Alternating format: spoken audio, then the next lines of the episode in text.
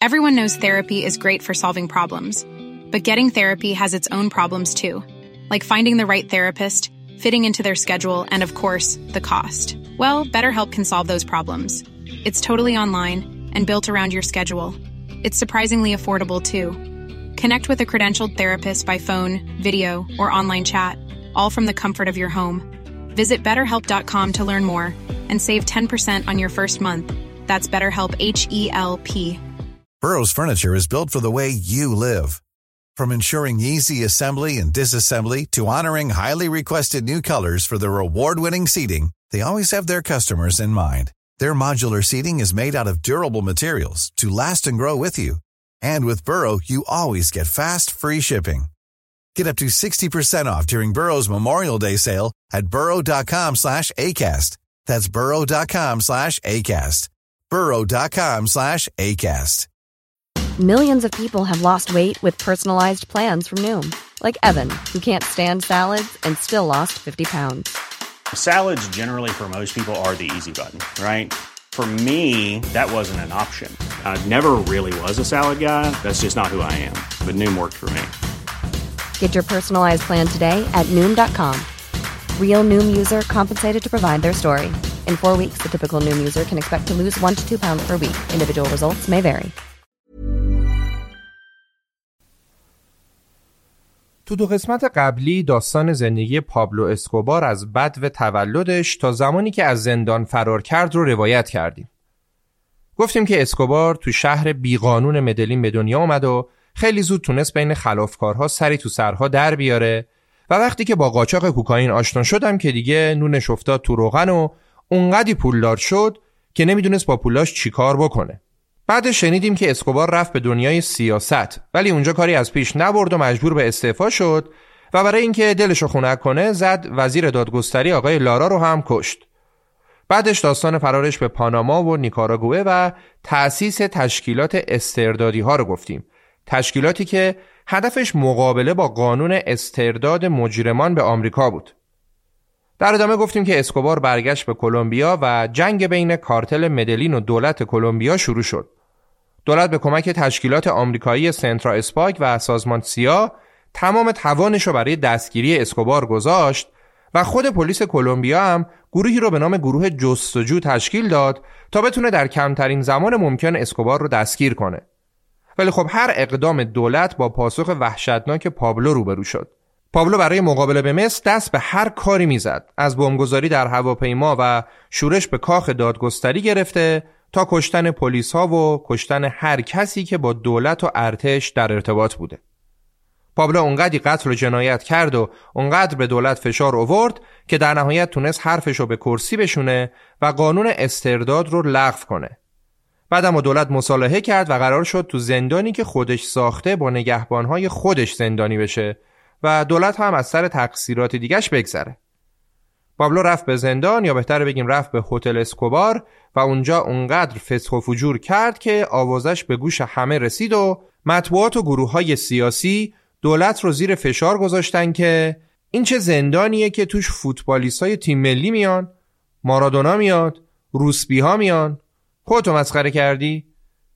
همزمان که فشارها به دولت زیادتر می‌شد پابلو دو نفر از سران خانواده های بزرگ گالینو و مونکادار هم تو زندان کشت و جنازهشون هم سوزوند و دولت هم مفقود شدن این دوتا قاچاقچی رو بهونه کرد و دستور حمله به زندان رو به ارتش داد. و در نهایت هم که داستان گروگانگیری آقای مندوزا و فرار پابلو از زندان رو گفتیم. پابلو اسکوبار که در زمان خودش معروفترین زندانی دنیا بود و پولدارترین خلافکار دنیا هم بود از زندان فرار کرد. این از خلاصه قسمت های اول و دوم. بریم سراغ قسمت آخر قسمت سوم به نام پایان دون پابلو آخرین قسمت از داستان زندگی پابلو اسکوبار.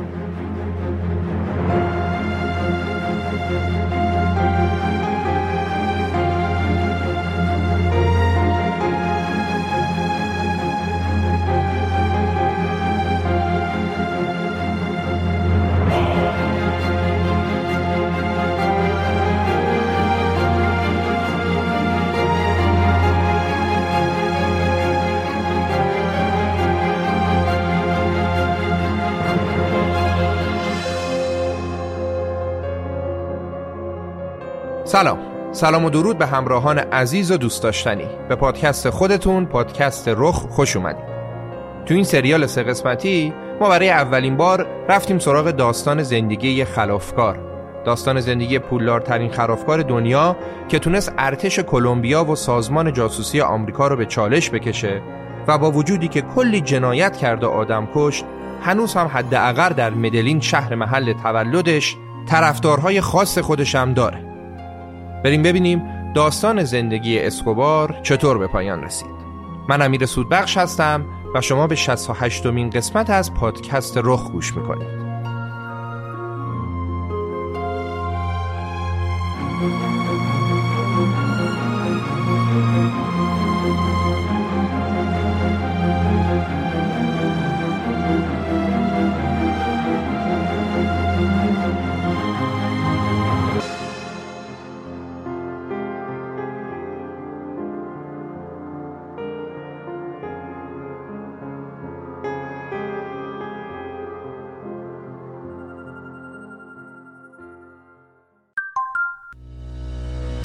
حامی این قسمت بزرگترین اپراتور پهنای باند اختصاصی و خدمات سازمانی در سطح کشور یعنی شرکت رسپینا هستش. خیلی وقتا یه چیزای اختصاصیش خوبه. نمیشه و شایدم نباید اشتراکیش کرد. مثل همین گوشی موبایلی که احتمالا دارید از طریقش ما رو میشنوید. بعضی احساسات هم همینطورن خیلی خاصن. مثل حس شنیدن یه موسیقی ناب. و البته بعضی خدمات هم همینطورن. ارزششون به اختصاصی بودنشونه. مثل اینترنت پهنای باند اینترنت. مثل یه پهنای باند اختصاصی که مال خودت یا شرکت خودت باشه. رسپینا بیش از 20 ساله که پهنای باند اختصاصی خیلی از شرکت ها و افراد رو با افتخار تأمین می‌کنه. شرکت ها و افرادی که خیلیاشون خدمات ارزشمندی رو به واسطه همین پهنای باند اختصاصی رسپینا به من و شما دادن و دارن میدن. شماره تماس رسپینا 021 92 میلیون و آدرس وبسایتشون هم نت که تو توضیحات هم اطلاعات تماسشون رو گذاشتن. حامی این قسمت رسپینا بزرگترین اپراتور پهنای باند اختصاصی. رسیدیم به سال 1992 دقیق تر بخوام بگم جولای 92 از زمانی که مذاکرات مربوط به تسلیم شدن پابلو شروع شد و بعدش هم اون خودش رو تحویل داد تا زمانی که از زندان فرار کرد کل این پروسه بیش از دو سال طول کشیده بود. جون صدها انسان گرفته شده بود صدها میلیون دلار صرف تعقیب این قاچاقچی آدمکش میلیونر شده بود تا اونو وادار به تسلیم کنن. اما حالا فقط در یک شب همه چیز به فنا رفته بود.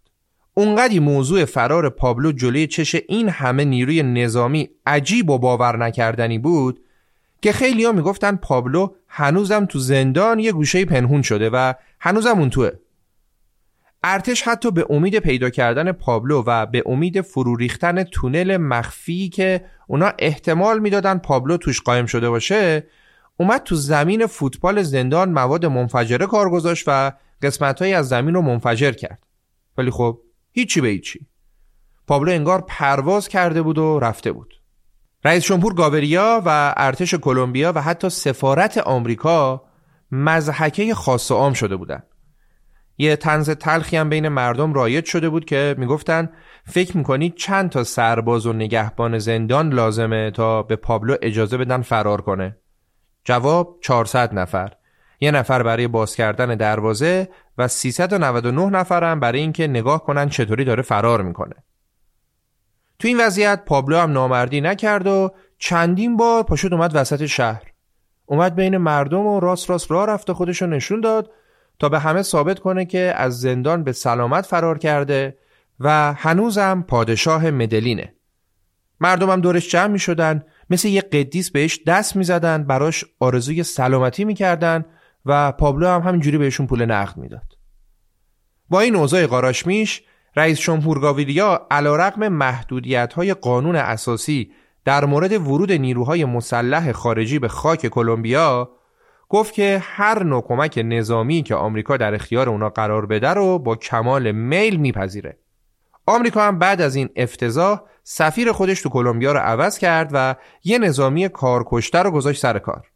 گاویریا با التماس از سفیر جدید خواست که بهشون کمک کنه تا هر طور که شده در کوتاهترین زمان ممکن پابلو رو دستگیر کنند.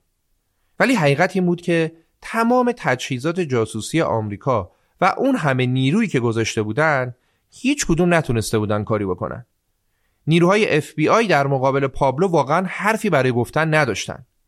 چیزی که اونا برای مأموریت دستگیری پابلو نیاز داشتن تعقیب کننده ها و شکارچی های متخصص انسان بود گروهی که اصلا برای همین کار آموزش دیده بودن یعنی گروه معروف دلتا فورس یگان ویژه و فوق سری ضد تروریسم ارتش ایالات متحده آمریکا سفیر جدید درخواست اعزام نیروهای دلتا فورس رو به مقامات مسئول در آمریکا داد و درخواستش هم خیلی سریع مورد قبول مقامات وزارت خارجه قرار گرفت و بعد هم برای تایید رفت به کاخ سفید.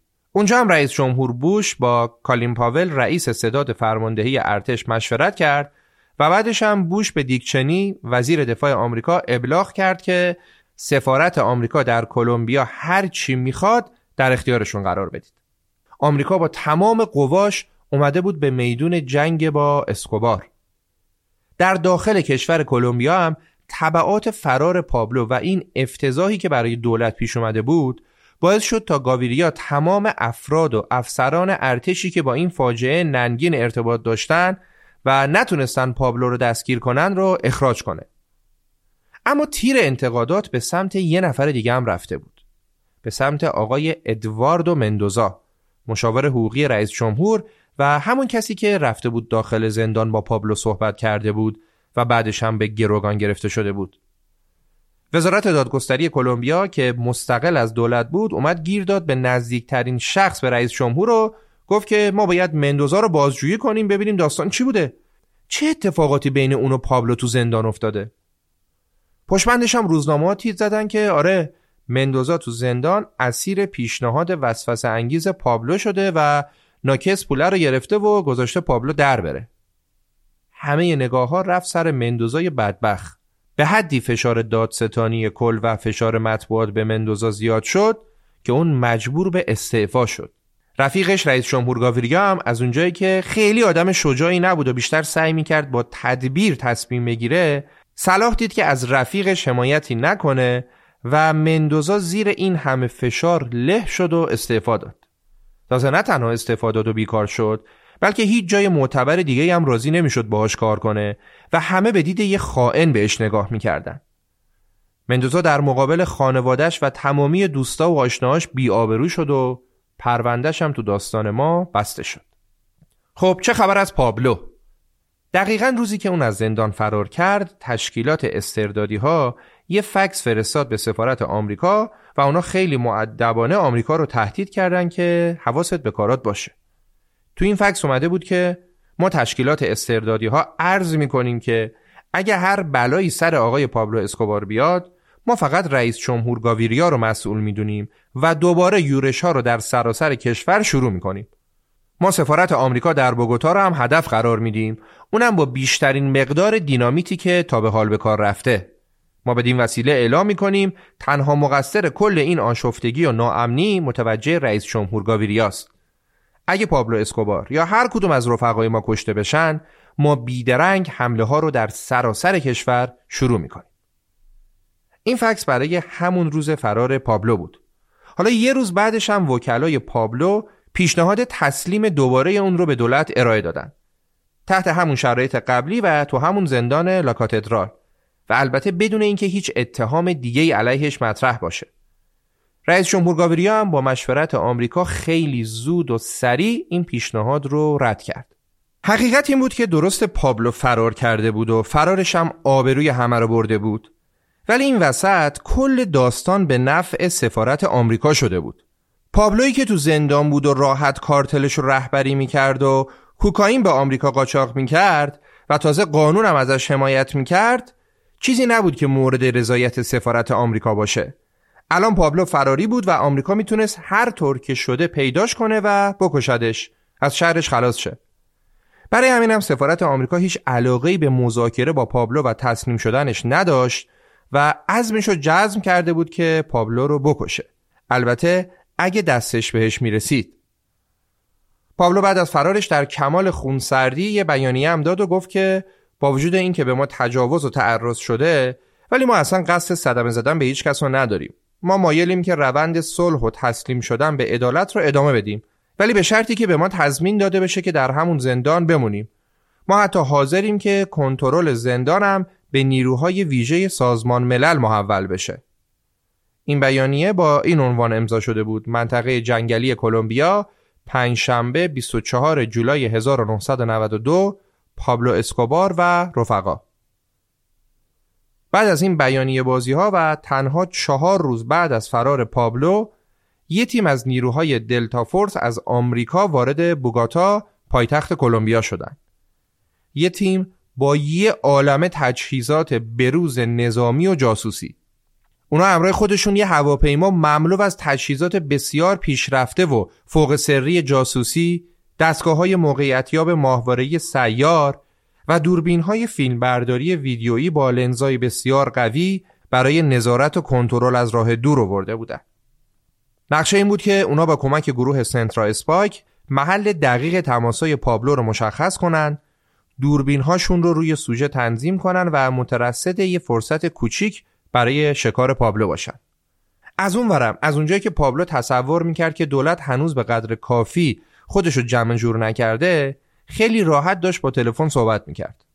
البته از هشت تا خط مختلف داشت تماساشو می‌گرفت که رد هر هشت تا خط رو سنترا اسپایک و دلتا فورس زدن و تمام تماسای پابلو داشت شنود می‌شد.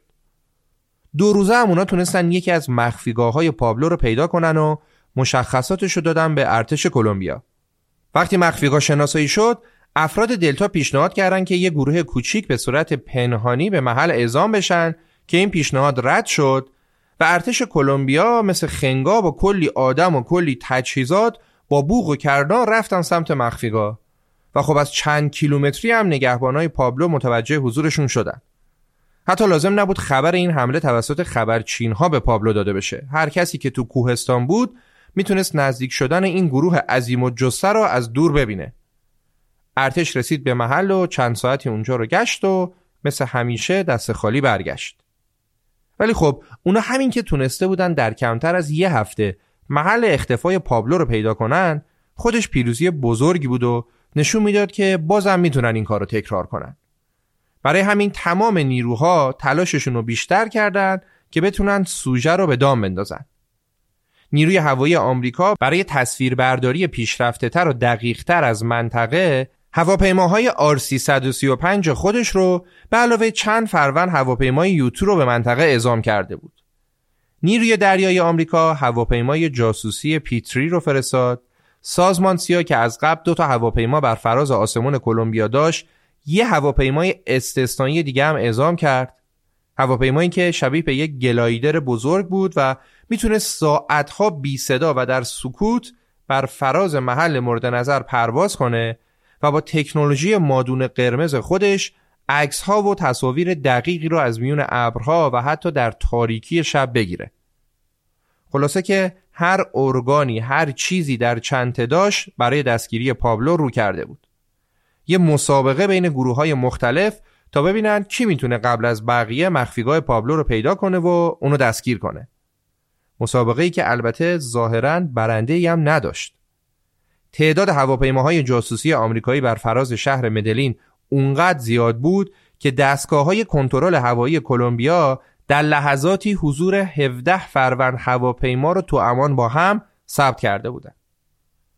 نیروی هوایی کلمبیا برای کنترل پرواز این همه هواپیمای جاسوسی و جلوگیری از تصادفات هوایی مجبور به راه اندازی سیستم کنترل مجزا و سیستم اعلام خطر هوابرد شد.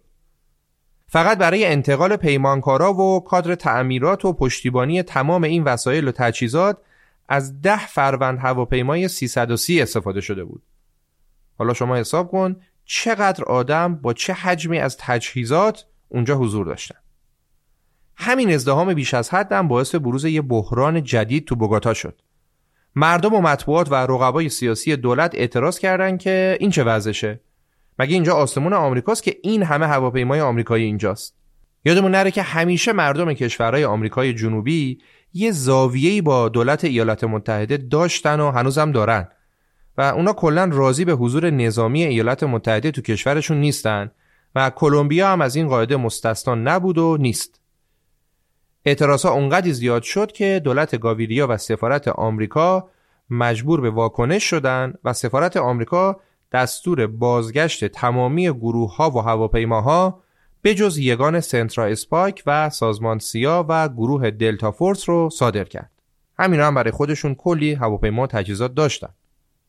یه چیز جالب دیگه هم که بد نیست بهش اشاره کنیم مربوط میشه به زندان لاکاتدرال زندانی که پابلو ازش فرار کرده بود همون هتل اسکوبار بعد از فرار پابلو در زندان رو تخته کردن و چهار روز بعد پلیس کلمبیا به همراه چند تا از مامورای سازمان سیا رفتن که یه بازدیدی از زندان داشته باشن حالا جدایی از کلی پول و طلا و خیلی چیزای دیگه که اونجا پیدا کردن تو سویت پابلو کلکسیونی از نامه های هوادارای پابلو رو هم پیدا کردن.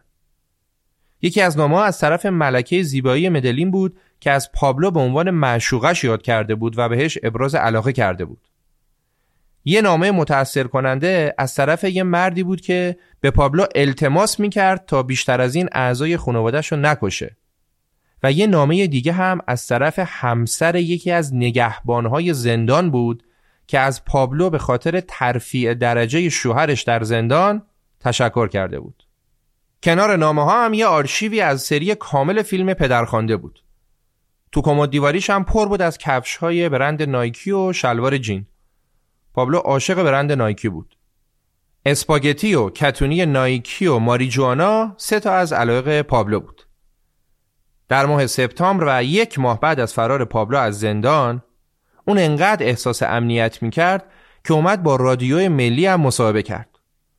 پاسخهای فیلسوف منشانه پابلو با تحقیر و بزلگویی که توشون بود برای تعقیب کننده هاش آزاردهنده و کلافه کننده بود. از پابلو پرسیده شد که از نظر شما زندگی به چه معناییه؟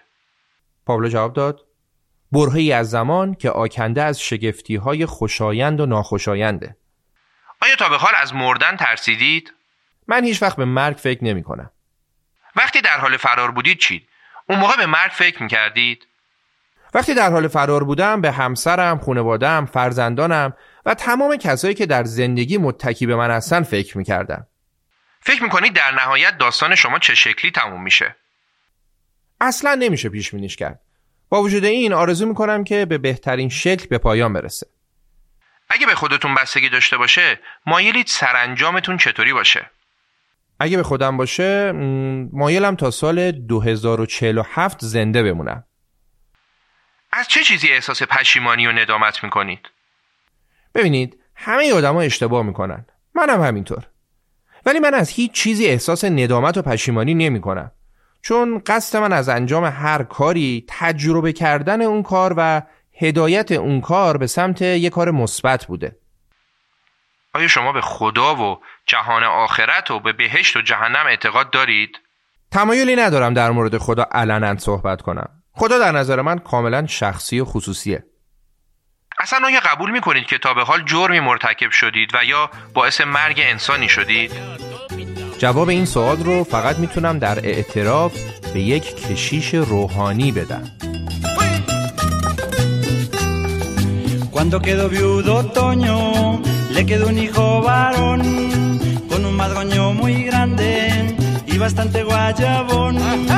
La muchachas todas quieren contemplar a Toñilita para sobarle el ombligo, tocarle las guayabitas y persiguen con afán. Las muchachas a Toñilas, todas lo quieren tocar y lo llaman con dulzura Doñilas, ven pues para acá. Ay, te doy una cosa. Ay, así dice Estela. Ay, Juana y Carmen Rosa. Dicen que el hijo de tigre, de tigre sale pintado. Pero Toñila salió, fue demasiado cargado. Dicen que el hijo de tigre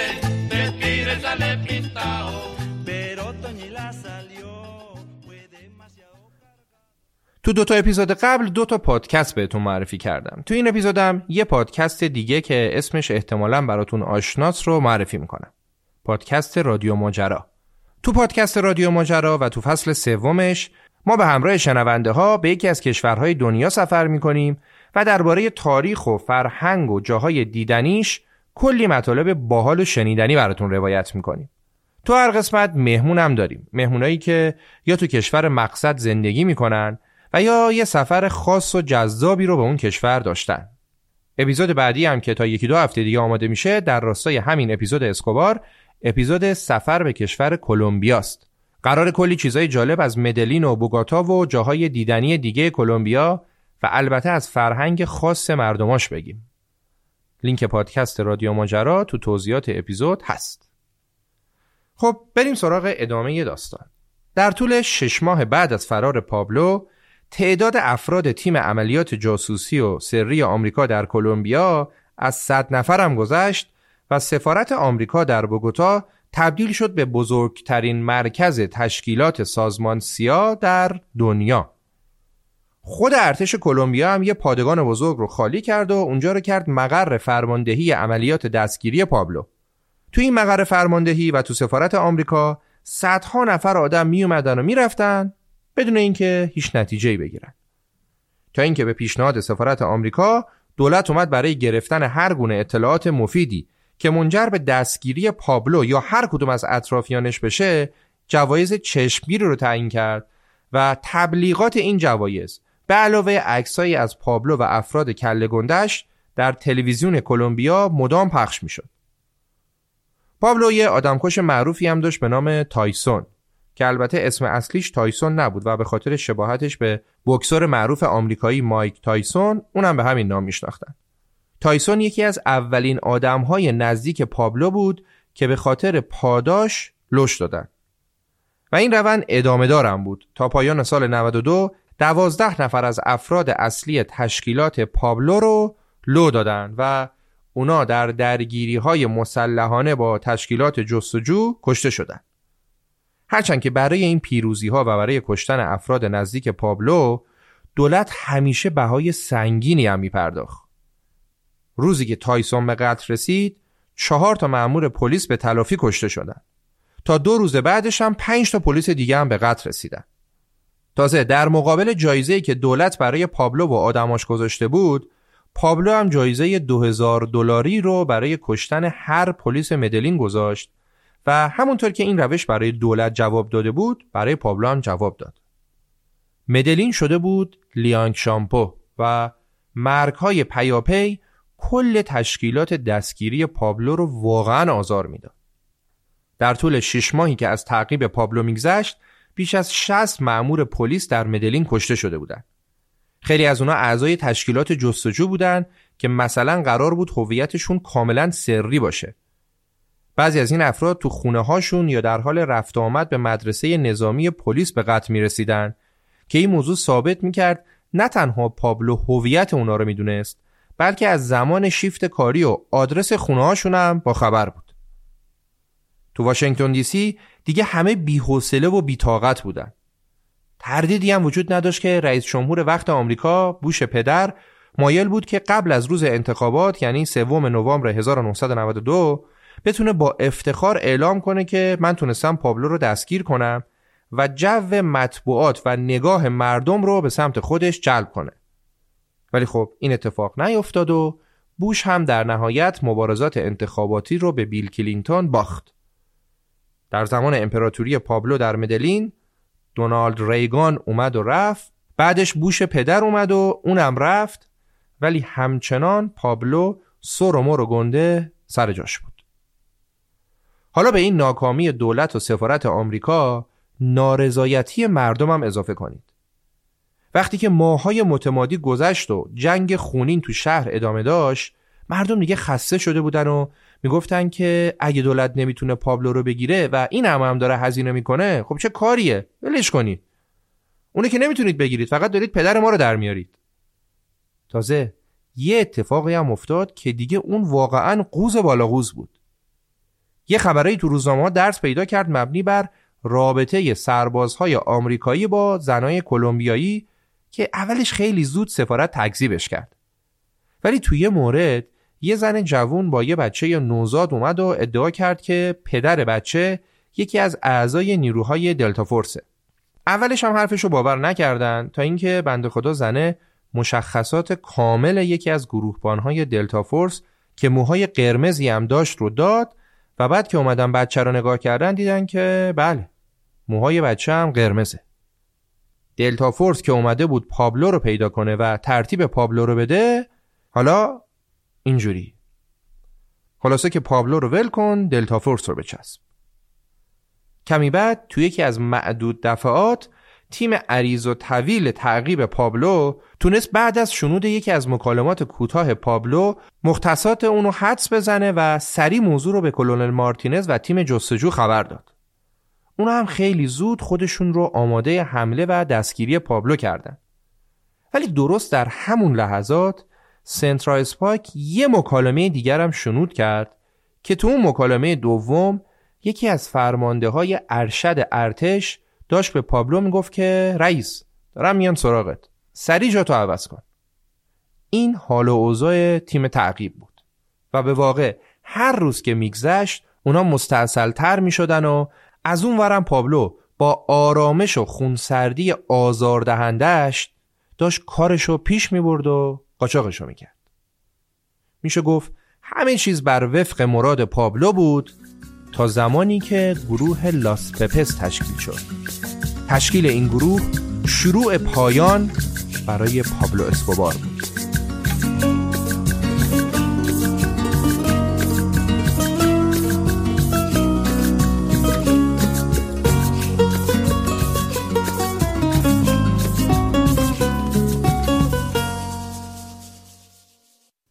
قبل از هر چیزی بذارید ببینیم گروه لاس پپس کی بودن و کارشون چی بود. لاس پپس مخفف عبارت مردم ستم کشیده از پابلو اسکوبار بود. حالا اینا کیا بودن؟ اینا اعضای خانواده هایی بودن که توسط پابلو عزیزانشون رو از دست داده بودن. منتها نه اعضای خانواده های معمولی اعضای کارتل های مواد مخدر یا خانواده قاچاقچی هایی که پابلو یکی از اعضای خانوادهشون رو کشته بود. مثلا کارتل کالی که تو اپیزود قبلم توضیح دادیم که پابلو باشون درگیر شد و خیلیاشون هم کشت جز لاس پپس بودن. یا اگه یادتون باشه گفتیم که پابلو تو زندان که بود دو نفر از کسایی که کاروبارشون رو بهش سپرده بود و به اتهام خیانت در امانت کشت و جنازه هاشون هم سوزون و گفتیم این دو نفر عضو خانواده مونکادا و گالانو دو تا از خانواده های بزرگ قاچاقچی بودن و همسر یکی از این دو نفر هم از اعضای اصلی لاس پپس بود. جدای از اینا دو تا از آدمای سابق پابلو هم عضو این گروه بودن و می‌خواستن که با نابود کردن پابلو خودشون بتونن صاحب همه چیز بشن. و تازه دو تا برادرم که برای خودشون یه ارتش کوچیکی داشتن و با گروه های کمونیستی می جنگیدن و اصلا تو کار قاچاق نبودن به خاطر اینکه گروه های کمونیستی از پابلو حمایت کرده بودن اونا هم اومدن تو لاس پپس و دیگه گروه لاس پپس شد بزرگترین ائتلاف تبهکارها و خلافکارها علیه پابلو اسکوبار. حالا بزرگترین تفاوتی که گروه لاس پپس با تشکیلات عریض و طویل تعقیب پابلو یعنی آمریکایی ها و ارتش کلمبیا داشت این بود که لاس پپس با پابلو شبیه خودش می جنگید و از تاکتیک های خود پابلو علیه خودش استفاده می کرد و تازه حمایت پلیس کلمبیا را هم پشت سرش داشت.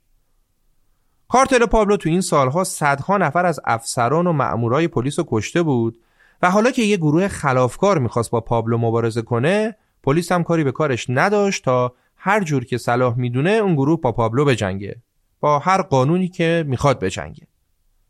در ماه ژانویه 1993 خونه مادر پابلو توی آتش سوزی عمدی کاملا سوخت و به تلی از خاکستر تبدیل شد. بعدش دو تا ماشین بمبگذاری شده در مدلین نزدیک خونه فک و فامیلای نزدیک پابلو منفجر شدن و یه بمب بزرگم توی یکی از مخفیگاه های خود پابلو منفجر شد. چند روز بعد یکی دیگه از خونه های ییلاقی پابلو با آتیش کشیده شد. پابلو که اولش از ماجرا خبر نداشت، هاج و واج مونده بود که کی داره این خرابکاری ها و بمبگذاری ها رو انجام میده. اون فقط منتظر بود بدون کار کیه که دخلشو بیاره. ولی وقتی فهمید که با یه ائتلافی از تمام دشمنانش به علاوه نظامی های چریکی و خانواده مانکادا و گالاانو و کارتر کالی همه با هم طرفه دیگه واقعا کار براش خیلی سخت شده بود. اعضای گروه لاس پپس همپیمان شده بودن که از پابلو و خانوادهش و تک تک اعضای کارتل پابلو انتقام بگیرن و خب از اونجایی که آدمای پابلو رو هم میشناختن و با سازوکار و تشکیلاتش آشنا بودن خیلی راحت تر از پلیسا می‌تونستن به افراد نزدیک پابلو دسترسی داشته باشن و دخلشون رو بیارن. اونا هر روز چند نفر از آدمای پابلو رو به روش های مختلف میکشتن. پلیس ملی و دولت کلمبیا هم کاری به کارشون نداشتن که هیچ. تازه سفارت آمریکا پشت پرده بهشون اطلاعات هم می‌داد و باشون همکاری هم می‌کرد.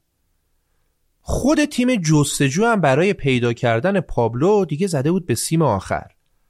اونا رفته بودن چند تا از خبرچینای پابلو رو دستگیر کرده بودن و به زور و شکنجه می‌خواستن ازشون حرف بکشن. خبرچینایی که سنشون به زور به 16 سال می‌رسید. و از اون بدتر این که محرس شد یکی از این بچه ها رو بعد از اینکه دستگیرش کردن دست بسته یه گوله تو سرش خالی کردن و جلوی چش بچه های دیگه زدن کشتنش. تازه این موردی بود که ثابت شد و موارد دیگه ای هم بود که پرونده هاشون مسکوت باقی موند. تشکیلاتی که دنبال پابلوی جنایتکار میگشت خودش داشت اینجوری جنایت می‌کرد و چشمش رو به جنایات گروه لاس پپس هم بسته بود. پابلو فکر همه چیز و همه جا رو کرده بود الا این لاس پپس لعنتی رو. پابلو برای کلونل مارتینز رئیس تشکیلات جستجو پیام فرستاد و بهش گفت که ببین در صورت تکرار این اتفاقات من تلافیشو سر فک و فامیل تو در میارم. اگه ارزه ندارید جلوشونو بگیرید و اگه قانون برای اونو فرق کنه منم می‌دونم باهاتون چیکار کنم. بعد از این داستانا پابلو که دستش به همه آدمهای لاس پپس نمی‌رسید و به شدت هم عصبانی بود اومد در سطح شهر مدلین و بوگاتا تمام مغازه هایی که می‌دونست متعلق به دشمنانش و مخصوصا کارتل کالی هست رو با بم منفجر کرد. خیابونا رو نگاه می‌کردی انگار داشتی صحنه جنگی می‌دیدی. مغازه هایی که آتیش گرفته بودن، آدم های کشته شده و بوی و جوی خون. بعد از این اتفاق دیگه دولت رسما پابلو رو به عنوان دشمن شماره یک کلمبیا معرفی کرد و جایزه لو دادن خودش و اطرافیانش هم برد بالاتر. لاسپپس هم از این جوی که علیه پابلو و کارتلش را افتاده بود استفاده کرد و دونه دونه آدمای پابلو رو گیر می آورد و به بدترین شکل ممکن میکشتشون و جنازه هاشون هم تو سطح شهر آویزون می‌کرد. معمولا هم یه پلاکارت بهشون آویزون می‌کرد و روی پلاکارت جملات تهدید کننده برای پابلو و آدماش مینوشت. اوضاع برای کارتل پابلو خیلی بد شده بود. چند تا از نزدیکترین شرکای پابلو از ترس دیگه باهاش همکاری نکردند و چند نفر از یارای پابلو از فرصتی که دولت برای تسلیم شدنشون گذاشت استفاده کردن و خودشون رو تسلیم کردن. از جمله این آدما یکیشون برادر پابلو بود و یکیشونم کسی بود که از برادر هم به پابلو نزدیکتر بود. دست راست پابلو بود. موجود عجیبی به نام پاپای پاپای همیشه و همه جا کنار پابلو بود. حتی تو زندان هم اون کنار پابلو بود و جزو معدود کسایی بود که با پابلو از زندان فرار کرده بود. پاپای آدمکشترین آدمکش کارتل مدلین و قصاب پابلو بود. شاید بهترین لقب برای پاپای همین باشه. قصاب پابلو. یه چیزی بهتون بگم. پاپای به شخصه بیش از 250 نفر رو کشت. 250 نفر رو خودش به شخصه کشت. واقعا چند تا قاتل تو دنیا هست که اینقدر آدم کشته باشه؟ 250 نفر رو فقط خودش کشت. حالا اونایی که دستور کشتنشون داد به کنار. اون حتی به تنها عشق زندگیش هم رحم نکرد و هم کشت. پاپای هم واقعا موجود عجیبی بود و همین که سرنوشت خیلی عجیب و باور نکردنی هم داشت که خودش برای خودش داستانیه. همزمان با انتشار این اپیزود ما یه ویدیو دوازده دقیقه‌ای تو یوتیوب منتشر کردیم و داستان پاپای رو توش گفتیم. بهتون پیشنهاد می‌کنم که حتما ببینیدش. لینکش تو توضیحات هم هست. در صورت در روز 8 اکتبر 1993 روبرتو برادر پابلو و پاپای معروف تسلیم شدن و سریعا هم به یه زندان با حد اکثر امنیت و حفاظت فرستاده شدن. اونا رو به زندانهای آمریکا نفرستادن ولی زندانشون تو کلمبیا هم دیگه هتل نبود. شبیه زندان بود. راستی گالان رو یادتونه؟ کاندیدای ریاست جمهوری و مرد شجاعی که خیلی هم تو کلمبیا طرفدار داشت و توسط آدمای پابلو کشته شد. گالان رو خود پاپایی به شخصه کشت. یه مورد دیگه تو اپیزود قبل یادتونه تو زندان مندوزا رو گروگان گرفته بودن و یه دیوونه تفنگ رو گذاشته بود رو سر مندوزا می‌گفت که من تا حالا مشاور رئیس جمهور نکشتم خیلی دوست دارم مشاور رئیس جمهور بکشم. اون دیوونه هم پاپایی بود.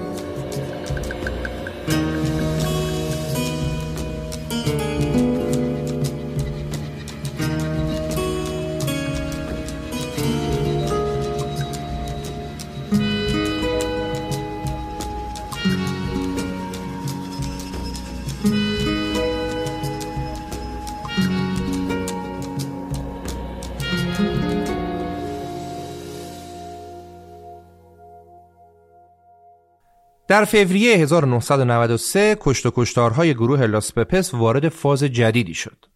اونا حالا رفته بودن سراغ پلیس هایی که مشخص شده بود با پابلو ارتباط دارن و اونا رو هم میکشتن.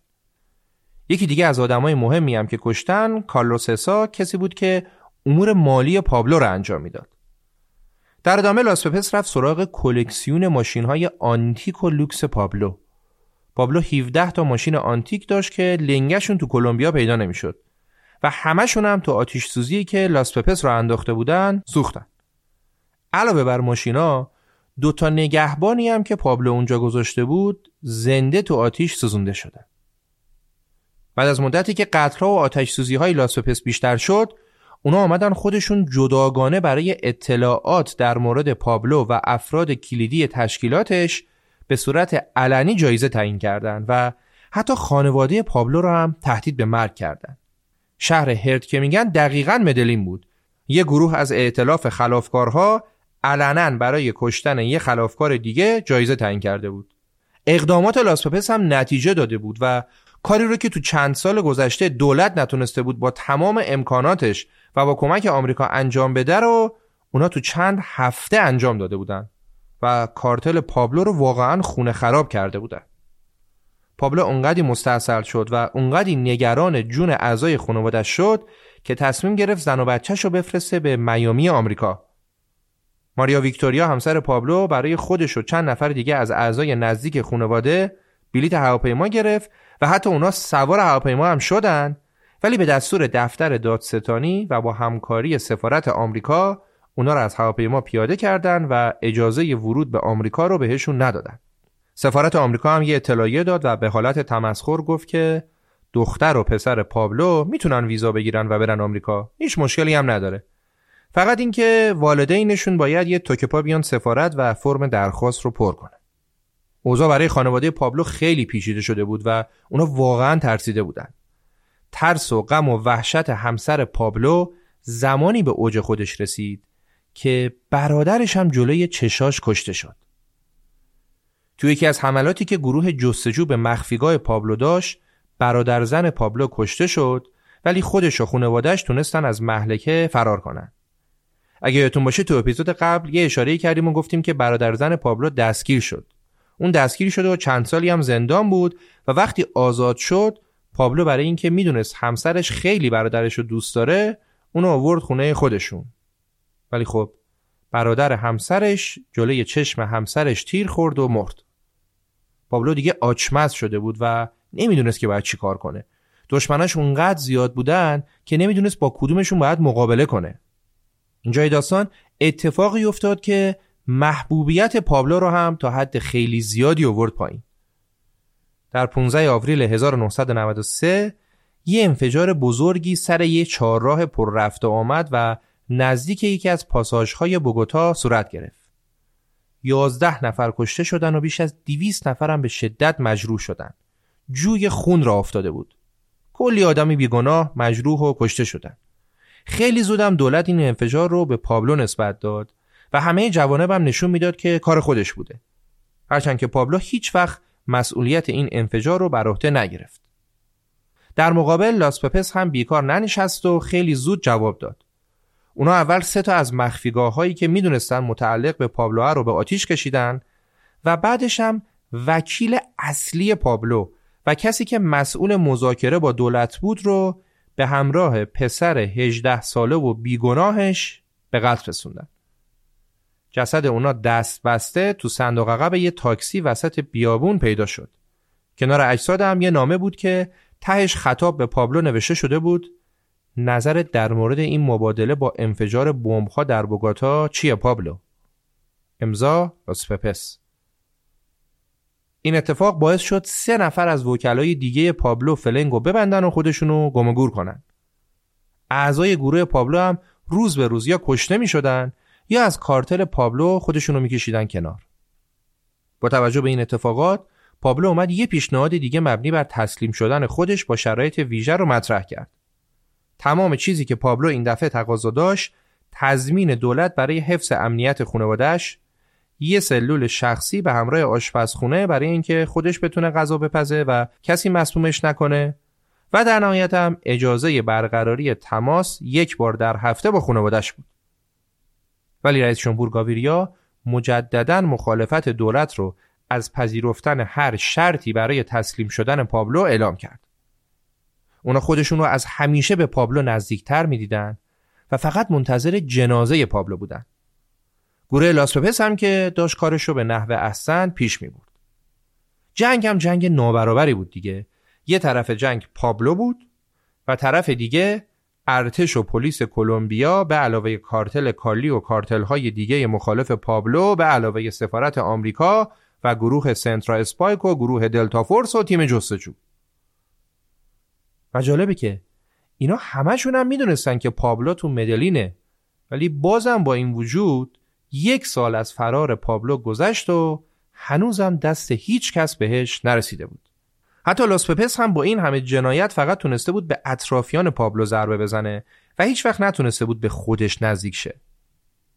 در تابستون سال 93 لاس پپس اقدامات وحشیانه خودش رو به حدی رسون که حتی تو کلمبیا و مدلین هم قفل بود.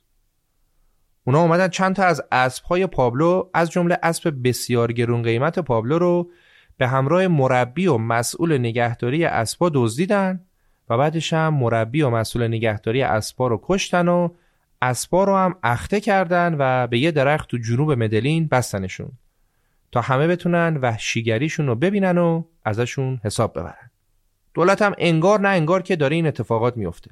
پابلو که می‌دونست مکالمش داره شنود میشه تو گوشی خطاب به کلونل مارتینز گفت که شمایی که فقط داری این جنایت رو تماشا می‌کنی و هیچ واکنشی هم انجام نمیدی و فقط دنبال منی. بدون که من تو و خونوادت و سه نسلتون رو از بین می‌برم. بعدش هم پدر بزرگ و مادر بزرگ تو از قبر می‌کشم بیرون بهشون شلیک می‌کنم دوباره میکنمشون تو خاک. پابلو می‌دونست انقریبه که لاسپاپس بیاد سراغش. پس برای اینکه حضورش در کنار خانوادهش امنیت اونا رو به خطر نندازه تصمیم گرفت که از خانوادهش جدا بشه.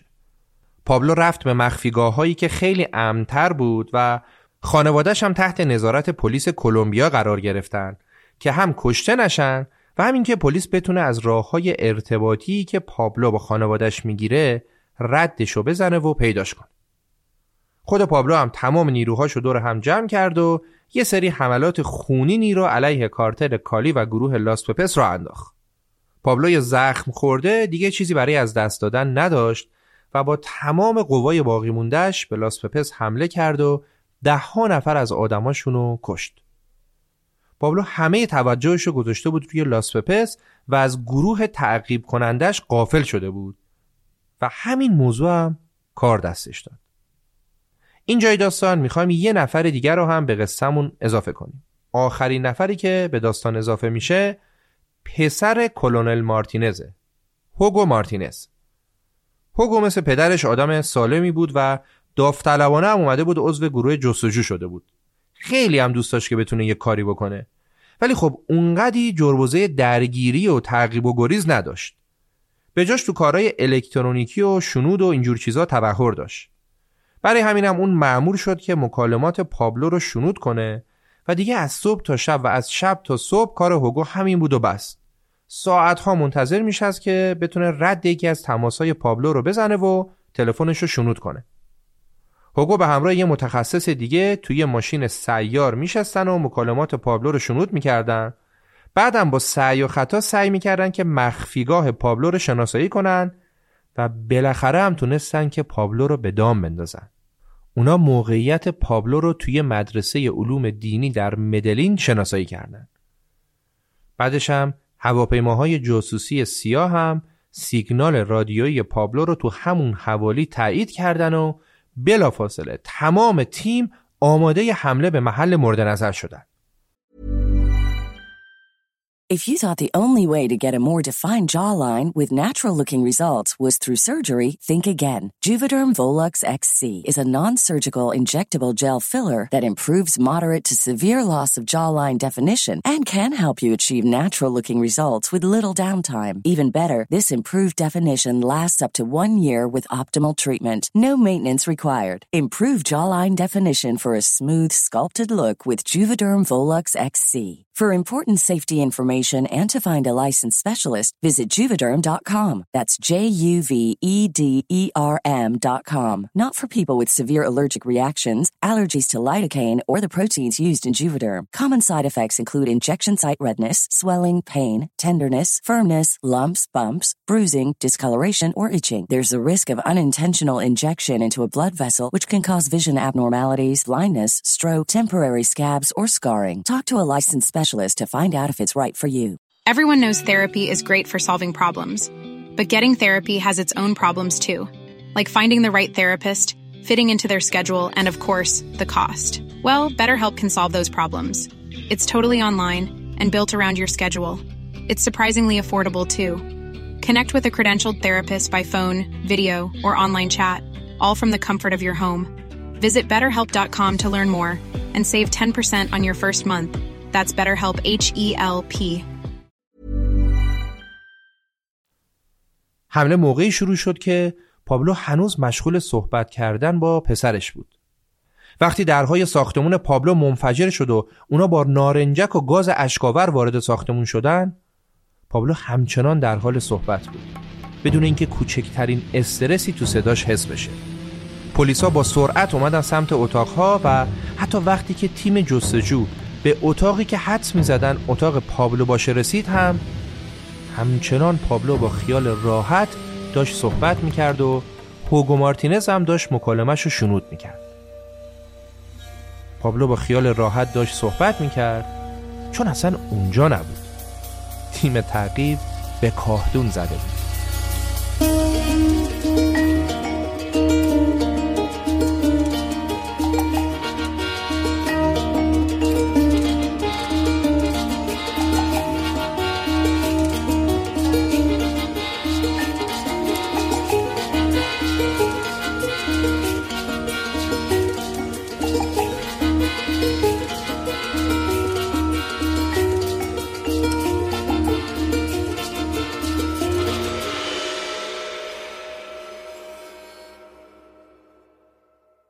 حالا دیگه 15 ماه می‌شد که پابلو فراری بود و کلونل مارتینز و افرادش زیر فشار مطبوعات و رسانه ها بودن که آقایون خدایی دارید چه غلطی می‌کنید؟ کل نیروهای کلمبیا رو بسیج کردید. از کشورهای دیگه هم کمک گرفتید. و تازه می‌دونید که پابلو تو مدلینه و تماساش هم شنود می‌کنید. ولی نمی‌تونید بگیریدش. تو این گیرودار بود که اونا متوجه شدن که خانواده پابلو هشت تا بلیت برای هشت مقصد مختلف تو جاهای مختلف دنیا گرفته و اونا می‌خوان از کلمبیا خارج بشن. خانواده پابلو تنها دستاویز دولت برای دستگیریش بود و گاویریا هیچ جوره نمی‌خواست که خانواده پابلو از دستشون در برن. خبر سفر خانواده پابلو که به گوش سفیر آمریکا رسید اون شروع کرد با سفارتخونه های کشورهای مقصد تماس گرفتن و شخصا باهاشون صحبت می‌کرد و ازشون می‌خواست که خانواده پابلو رو به کشورشون راه ندن. پابلو دستور داده بود که 8 تا بلیت بگیرن برای اینکه تا لحظه آخر متوجه نشان خانوادهش قراره به کدوم کشور سفر کنن. خانواده پابلو سوار هواپیما شدن و رفتن سمت آلمان. تو این فاصله هم از سفارت آمریکا و دفتر ریاست جمهوری تماسهای زیادی با مسئولین و مقامات کشور آلمان گرفته شد تا خانواده اسکوبار رو به کشورشون راه ندن. خود رئیس جمهور گاویریا به هر کسی که میشناخت زنگ زد و خواهش کرد که از پذیرفتن خانواده اسکوبار خودداری کنند. اون بهشون می‌گفت که اگه خانواده اسکوبار به سلامت بتونن از کلمبیا خارج بشن در آینده نزدیک بمبگذاری های فاجعه بار دیگه رخ میده و شما هم اینجوری مقصر میشید خب این چیزی نبود که دولت های دیگه بتونن نادیدش بگیرن و تازه با دادن اجازه ورود به خانواده چنین آدم بدنام و خطرناکی هیچ سودی هم آید آلمان و یا هر کشور دیگه ای نمی‌شد. خیلی زود داستانم به مطبوعات کشیده شد و زمانی که پرواز لوفتانزا در آلمان به زمین نشست تعداد زیادی از خبرنگارا تو فرودگاه جمع شده بودند که از این اتفاق گزارش بگیرن. برای همین هم هواپیما توی باند دیگه فرود اومد که دور از دسترس خبرنگاران باشه و خیلی سر و صدا را نیفته. خانواده پابلو رو نزدیک 24 ساعت تو فرودگاه نگه داشتن تا تصمیم و حکم نهایی اعلام بشه و در هم به اونا اجازه ورود به خاک آلمان داده نشد که نشد. بعدش هم خانواده اسکوبار توسط یک گروه مسلح از نیروهای پلیس آلمان تا محل هواپیمایی که برای پرواز به مقصد بوگوتا منتظرشون بود اسکورت شد و اونا برگشتن به کلمبیا. پابلو رو کارد می‌زدی خونش در نمیومد. اون دفتر ریاست جمهوری تماس گرفت و کلی بد و بیرا بهشون گفت. بعدش هم به سفارت آلمان و وزارت امور خارجه آلمان و حتی دفتر لوفتانزا هم زنگ زد و اونا را به بمبگذاری تو ساختموناشون تهدید کرد و گفت که همتون رو نابود می‌کنن. ولی خب دیگه پابلو اون قدرت سابق رو نداشت که بخواد از این کارا بکنه. بعد از اینکه خانواده پابلو رو به بوگوتا برگردوندن دولت کلمبیا بهشون اعلام کرد که تا چند روز آینده حفاظت از اونا رو خاتمه میده و این یعنی هر کسی از جمله گروه لاس پپس می‌تونست بهشون دسترسی داشته باشه. دولت می‌خواست اینجوری پابلو رو تحت فشار بذاره. در بازگشت به کلمبیا خانواده اسکوبار رو بردن به یه هتل بزرگ و مدرن در بوگوتا تا تکلیفشون رو مشخص کنن. همسر پابلو ماریا ویکتوریا خسته و درمونده و وحشت زده به مقامات دولت می‌گفت که ما نمی‌خوایم برگردیم به مدلین. ما رو هر جای دنیا می‌خواید بفرستید ولی مدلین نه. ما فقط می‌خوایم در صلح و آرامش زندگی کنیم. پابلو هم با همسرش و پسرش تماس گرفت و بهشون گفت که همونجا بمونید و به مقامات فشار بیارید که برای یک کشور دیگه براتون پذیرش بگیرن اصلا با سازمان حقوق بشر و سازمان ملل هم تماس بگیرید هر کاری می‌تونید بکنید چرخ گردون گشته بود و پابلو اسکوبار دست به دامان سازمان حقوق بشر شده بود. با توجه به حضور همسر و فرزندان پابلو تو هتل، کنورل مارتینز مطمئن بود که پابلو به اونجا زنگ می‌زنه و این می‌تونه یه فرصت خوبی برای دستگیریش باشه. در طول چهار روز بعد هم پابلو شیش بار با خانوادش تماس گرفت. البته پابلو خودش هم می‌دونست که دارن شنودش می‌کنن و هر طور بود سعی می‌کرد که تعقیب کننده هاشو سر کار بذاره. مثلا با صحبت کردن از صندلی عقب تاکسی در حال حرکت یا استفاده از تلفن بیسیم سیار قوی که به یه فرستنده بزرگتر وصل بود و فرستنده اصلی توسط افرادش دائما از محلی به محل دیگه برده می‌شد. بله پابلو تقریبا 16 ماه بود که مهمترین و بزرگترین فراری تحت تعقیب جهان به شمار می اومد و بلد بود که چی کار کنه. هرچند که وقتی پای خونوادش وسط بود اون تصمیمات احساسی هم می‌گرفت که جون خودش و افرادش رو هم به خطر مینداخت. مثلا اون به یکی از نزدیکترین افرادی که براش باقی مونده بود مأموریت داد که بره جلوی هتلی که زن و بچهش هستن و اوضاع رو بررسی کنه و از اونجا بهش گزارش بده. اونم رفت و وقتی داشت از تلفن عمومی جلوی هتل با پابلو صحبت می‌کرد مامورا ریختن سرش و گرفتنش. از کارتل بزرگ و چند صد نفره پابلو الان فقط خودش مونده بود و چند نفر دیگه. پابلو که می‌دونست به زودی گرفتار میشه رفت و چند وقتی خودشو گم و کرد تا آبا از آسیا بیفته. با رانندش رفت و یه چل پنجاه روزی هیچ خبری ازش نبود. نه تماسی نه ردی هیچ بعضی منابع میگن که توی این مدت پابلو رفته بود مزرعه پدریش و بعد از چندین و چند سال پدرش رو دوباره دید و اونجا پنهون شده بود در صورت تقریبا یه پنجاه روزی از پابلو خبری نبود تا اینکه اون دوباره برگشت و آخرین تماسهاش رو با خانوادش برقرار کرد. قبل از اینکه بخوایم به سکانس آخر فیلم هالیوودی داستان زندگی اسکوبار وارد بشیم، یه بار از یه زاویه دیگه هم موضوع رو بررسی کنیم. پابلو جنایتکار و خلافکاریه که فراریه و پلیس هم دنبالش ولی خود پلیس برای به دام انداختن پابلو می‌زنه بچه‌ای که هنوز به سن قانونی نرسیده رو می‌کشه و چشمش رو روی جنایت گروه لاسپپس هم میبنده. اگه هدف جلوگیری از خلاف و جنایته که خب الان گروه لاسپپس و کارتل کالی و رفقاش خیلی قدرتمندتر از پابلو هن. و بازار قاچاق کوکائین هم دست اوناست. پس چی میشه که اونا مجازن هر کاری بکنن و پلیس بهشون کاری نداره و همه تمرکز میره سمت پابلو؟ اگه هدف سفارت آمریکا اینه که جلوی قاچاق کوکائین رو بگیره اینجای داستان این کارتل کالیه که داره کوکائین با آمریکا قاچاق می‌کنه.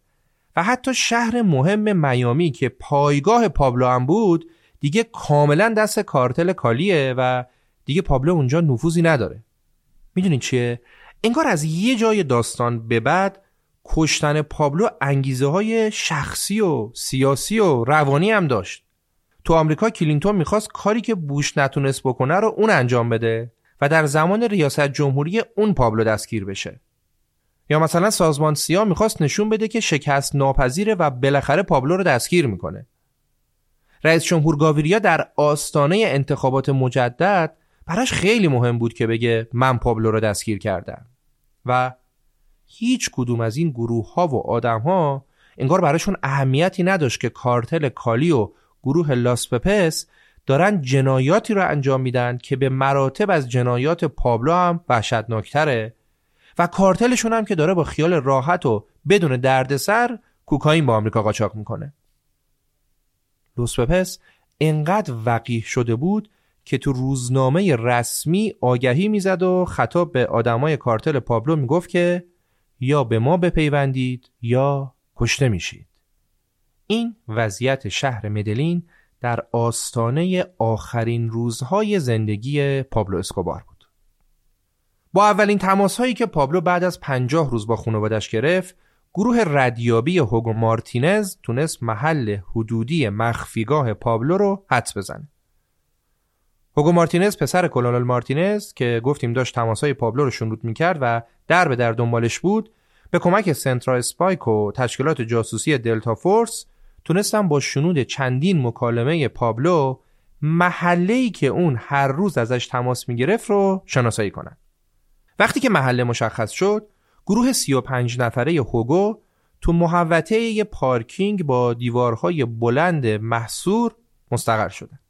جایی که افراد گروه و تجهیزاتشون از داخل خیابون قابل رویت نبودن. خود هوگو هم تو ماشین ردیابی نشسته بود و منتظر شنیدن صدای پابلو بود. هوگو تو همون ماشین غذا می‌خورد همونجا میخوابید و همونجا هم داشت زندگی می‌کرد. کارم به این صورت بود که وقتی پابلو تماس می‌گرفت هوگو سیگنال رو شناسایی می‌کرد و با ماشین سعی می‌کرد به مبدع سیگنال نزدیک بشه. هر چقدر که نزدیکتر می‌شد سیگنال هم قویتر می‌شد و اگه از محل پابلو دورتر می‌شد سیگنال هم ضعیفتر می‌شد. حالا وسط کارم ممکن بود که خب پابلو تماس رو قطع بکنه و هوگو باید دوباره ساعتها منتظر میمون که پابلو بخواد یه تماس جدید بگیره. روز چهارشنبه اول دسامبر 1993 پابلو یه زمان طولانی پشت خط بود و با پسر و همسر و دخترش کلی صحبت کرد. اون روز روز تولد پابلو بود و اون 44 ساله شده بود. پابلو تولدش رو با یه کیک خیلی کوچیک و کمی هم نوشیدنی همراه رانندش که تنها کسی بود که در کنارش بود جشن گرفت و تلفنی هم با خانوادهش صحبت کرد. همین صحبت طولانی روز تولد باعث شد که هوگو بتونه رد پابلو رو بزنه و خیابونی که پابلو توش بود رو شناسایی کنه. قبلا محله‌ای که توش بود و شناسایی کرده بودن و الان هم نزدیکتر شده بودن و خیابون محل زندگی پابلو رو شناسایی کرده بودن. ولی خب تو اون خیابون کلی خونه و آپارتمان بود و اگه پلیسا می‌خواستن بریزن همه جا رو بگردن پابلو زودتر از همه متوجه داستان می‌شد و فرار می‌کرد. پس راهکار این بود که باز هم منتظر تماس پابلو بمونن تا بتونن مخفیگاهش رو دقیق شناسایی کنن. هوگو مارتینز خیلی به پابلو نزدیک شده بود و اصلا نمی‌خواست این فرصت بزرگ رو دست بده. پابلو هر لحظه ممکن بود که جاش رو عوض کنه و دوباره روز از نو روزی از نو. فردای روز تولد یعنی دقیقا پنجشنبه دوم دسامبر 1993 پابلو طبق عادت کمی قبل از ظهر از خواب بیدار شد و از رانندش خواست که براش اسپاگتی درست کنه. یکی دو ساعت بعدم اسپاگتیشو خورد و دقیقا رأس ساعت سه بعد از ظهر گوشی رو برداشت و زنگ زد به خانوادش.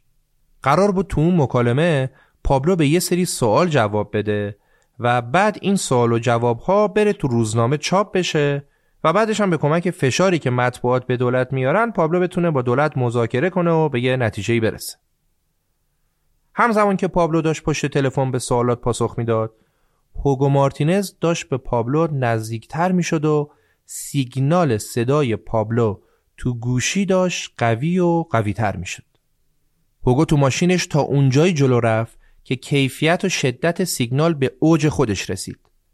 ولی بعد کم کم ضعیف شد و صدا افت کرد. هوگو فهمید که باید دور بزنه و بره اونور خیابون. ماشین هوگو خیابون رو دور زد و برگشت و همینطوری که داشت به مخفیگاه پابلو نزدیک می‌شد و سیگنال هم داشت دوباره قوی تر می‌شد یوهو در کمال ناباوری هوگو مارتینز پابلو اسکوبار رو پشت پنجره دید با چشای خودش پابلو اسکوبار رو دید که داره با تلفن صحبت می‌کنه و راه میره خود خودش بود. منتها با ریش بلند و چاختر از همیشه. هوگو هنگ کرده بود. از پشت پنجره و تو وسط خیابونم دیدن پابلو لرزه بر اندام هوگو انداخته بود. ولی اون زود خودش رو جمع جور کرد و ماشین رو برد جلوتر پارک کرد و سریعا پدرش رو در جریان گذاشت. هوگو تو انبار کاه سوزن رو پیدا کرده بود. در عرض چند دقیقه اطراف مخفیگاه پابلو پر از معمول شد.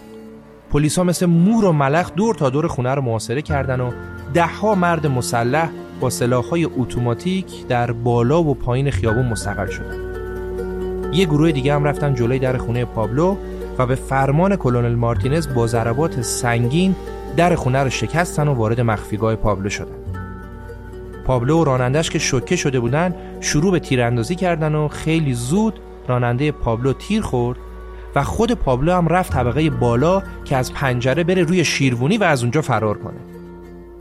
ولی وقتی رفت روی شیروونی ده ها معمور روی پشت بوم خونه های اطراف منتظرش بودن و بعدش هم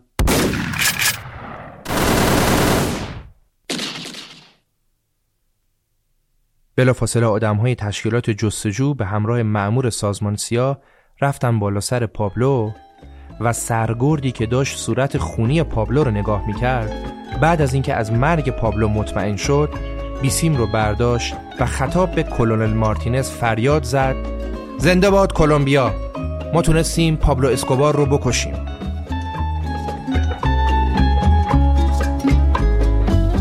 Soy el fuego que arde tu piel, soy el agua que mata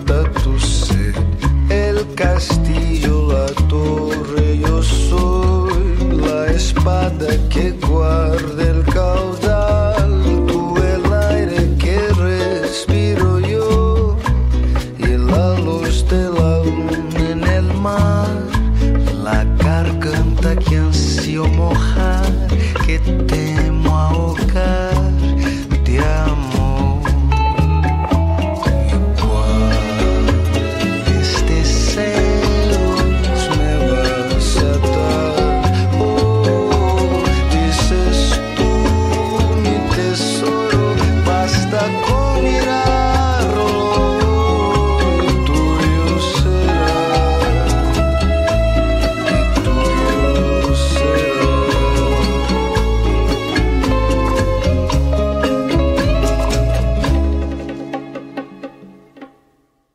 اسکوبار 16 ماه بعد از فرارش از زندان کشته شد و بلافاصله هم تو مدلین آشوب شد. خبر کشته شدن پابلو خیلی زود پخش شد و تمام شبکه های خبری معتبر دنیا اخبار مدلین و کشتن پابلو رو پوشش دادن. پابلو با اینکه به صورت مستقیم و غیر مستقیم در قتل بیش از سه هزار نفر آدم نقش داشت و کلی پلیس و آدم بیگناه و کشته بود ولی همچنان در مدلین رابین هود بود و اکثریت مردم شهر این قاچاقچی بیرحم رو قهرمان خودشون می‌دونستن. مخصوصا مردم محلات فقیرنشین که پابلو براشون خونه ساخته بود. مادر پابلو بعد از مرگ پسرش گفت که من قسم می‌خورم که هیچ مادری این دردی که من دارم می‌کشم و تجربه نکرده. من می‌دونم که پسرم اون جوری که اونا می‌خواستن نشون بدن آدم بدی نبوده. من می‌خوام که مردم کارای خوب زیادی که پسرم کرده بود رو دوباره یادشون بیارن. اون زمینای فوتبال زیادی ساخت، برای فقیرا خونه ساخت، ولی هیچکس درباره این کاراش حرفی نزد. اون بهترین پسری بود که یه مادر می‌تونست داشته باشه و من مطمئنم که هیچ فرزندی بهتر از اون نبوده و نخواهد بود. بعد از مرگ پابلو نیروهای پلیس که بالا سر جنازه پابلو شجاع شده بودن سیبیل های معروف پابلو رو زدن و براش سیبیل هیتلری گذاشتن. بعدش هم جنازهش رو منتقل کردن به سردخونه که خیلی زود دفنش کنن. ولی خب انقدر ازدهام جمعیت زیاد بود که دولت مجبور شد چند بار تاریخ خاکسپاری را از ترس جمعیت عوض کنه و در نهایت هم دو روز بعد با آماده باش کامل ارتش و پلیس مراسم خاکسپاری برگزار شد. بیش از 25 هزار نفر برای خاکسپاری پابلو جمع شده بودند. جمعیتی که یا عکس های پابلو رو تو دستشون داشتن یا تیشرت هایی تنشون بود که روش عکس پابلو بود و یا پلاکارت هایی همراه خودشون داشتن که روش نوشته شده بود زنده باد پابلو اسکوبار واقعا لحظات و تصاویر عجیبی بوده که درکش بدون شناخت کلمبیا و مدلین و بدون شناخت کامل زندگی پابلو اصلا امکان پذیر نیست. ازدهام جمعیت به حدی بود که گزارشگرا می‌گفتن خانواده پابلو نتونستن درای ماشینشون رو باز بکنن و مجبور شدن که برگردن و مراسم خاکسپاری رو از دست دادن. مردم کسایی رو که داشتن تابوت رو حمل می‌کردن و کنار می‌زدن تا بتونن به جنازه پابلو برسن و صورت سرد و بیروهش رو لمس کنن. انقدی همه چی به هم ریخته و شلوغ بود که حتی تا مدتها شایع شده بود که جنازه ای که تو قبر پابلو گذاشتن خودش نیست و یه جنازه دیگه است. این موضوع باعث شد 13 سال بعد برادرزاده پابلو به اتفاق همسر پابلو با اجازه مقامات قبرش رو باز کنن و ببینن واقعا خودش دفن شده یا نه که دیدن بله خودشه. برادرزادش جمجمه پابلو رو گرفته بود دستش و دندوناشو داشت با دقت بررسی می‌کرد. زن پابلو هم داشت این صحنه رو تماشا می‌کرد و از بقایای اجزای همسرش عکس می‌گرفت. خب رسیدیم به آخر داستان پابلو. در آخر دو تا سوال. آیا با کشتن پابلو اسکوبار جلوی قاچاق کوکائین به آمریکا گرفته شد؟ قطعا جواب منفیه. آیا اقلا حجم ورود کوکائین به آمریکا کم شد؟ باز هم قطعا جواب منفیه. آیا کسی که تو هواپیما بمبگذاری می‌کنه صدها تن مواد قاچاق می‌کنه این همه پلیس و آدم می‌کشه به صرف اینکه بخشی از ثروتش رو برای همشریاش خرج کرده ورزشگاه ساخته خونه ساخته و به فقرا کمک کرده آیا این آدم آدم قابل احترامیه؟ شما چی فکر می‌کنید؟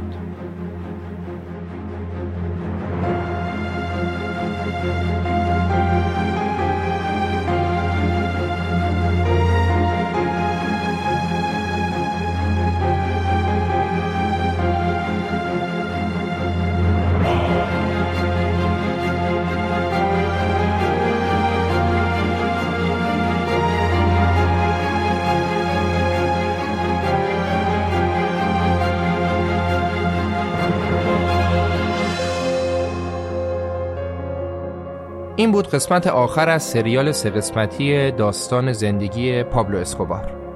این اپیزود با حمایت شرکت رسپینا و با همکاری خانم ها نکیسا عبداللهی، پرستو کریمی، منا هیدری و طراح پسترمون خانم لیلا نیکپی تولید شده. در خصوص سوال آخر اگه دوست داشتید خوشحال میشم که جوابتون رو برامون کامنت کنید. بسیار ممنونم ازتون که وقت می‌ذارید و به رخ گوش می‌کنید. به امید دیدار امیر سودبخش تیر ماه 1402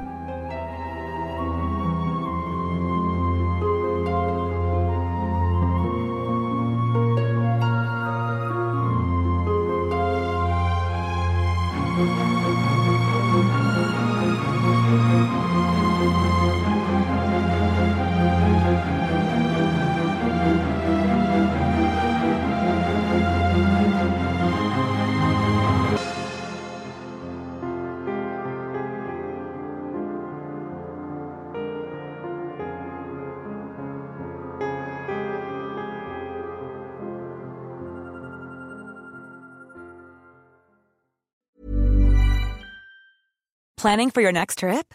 Elevate your travel style with Quince. Quince has all the jet setting essentials you'll want for your next getaway, like European linen, premium luggage options, buttery soft Italian leather bags, and so much more. And is all priced at 50 to 80% less than similar brands. Plus, Quince only works with factories that use safe and ethical manufacturing practices. Pack your bags with high-quality essentials you'll be wearing for vacations to come with Quince. Go to quince.com slash pack for free shipping and 365-day returns.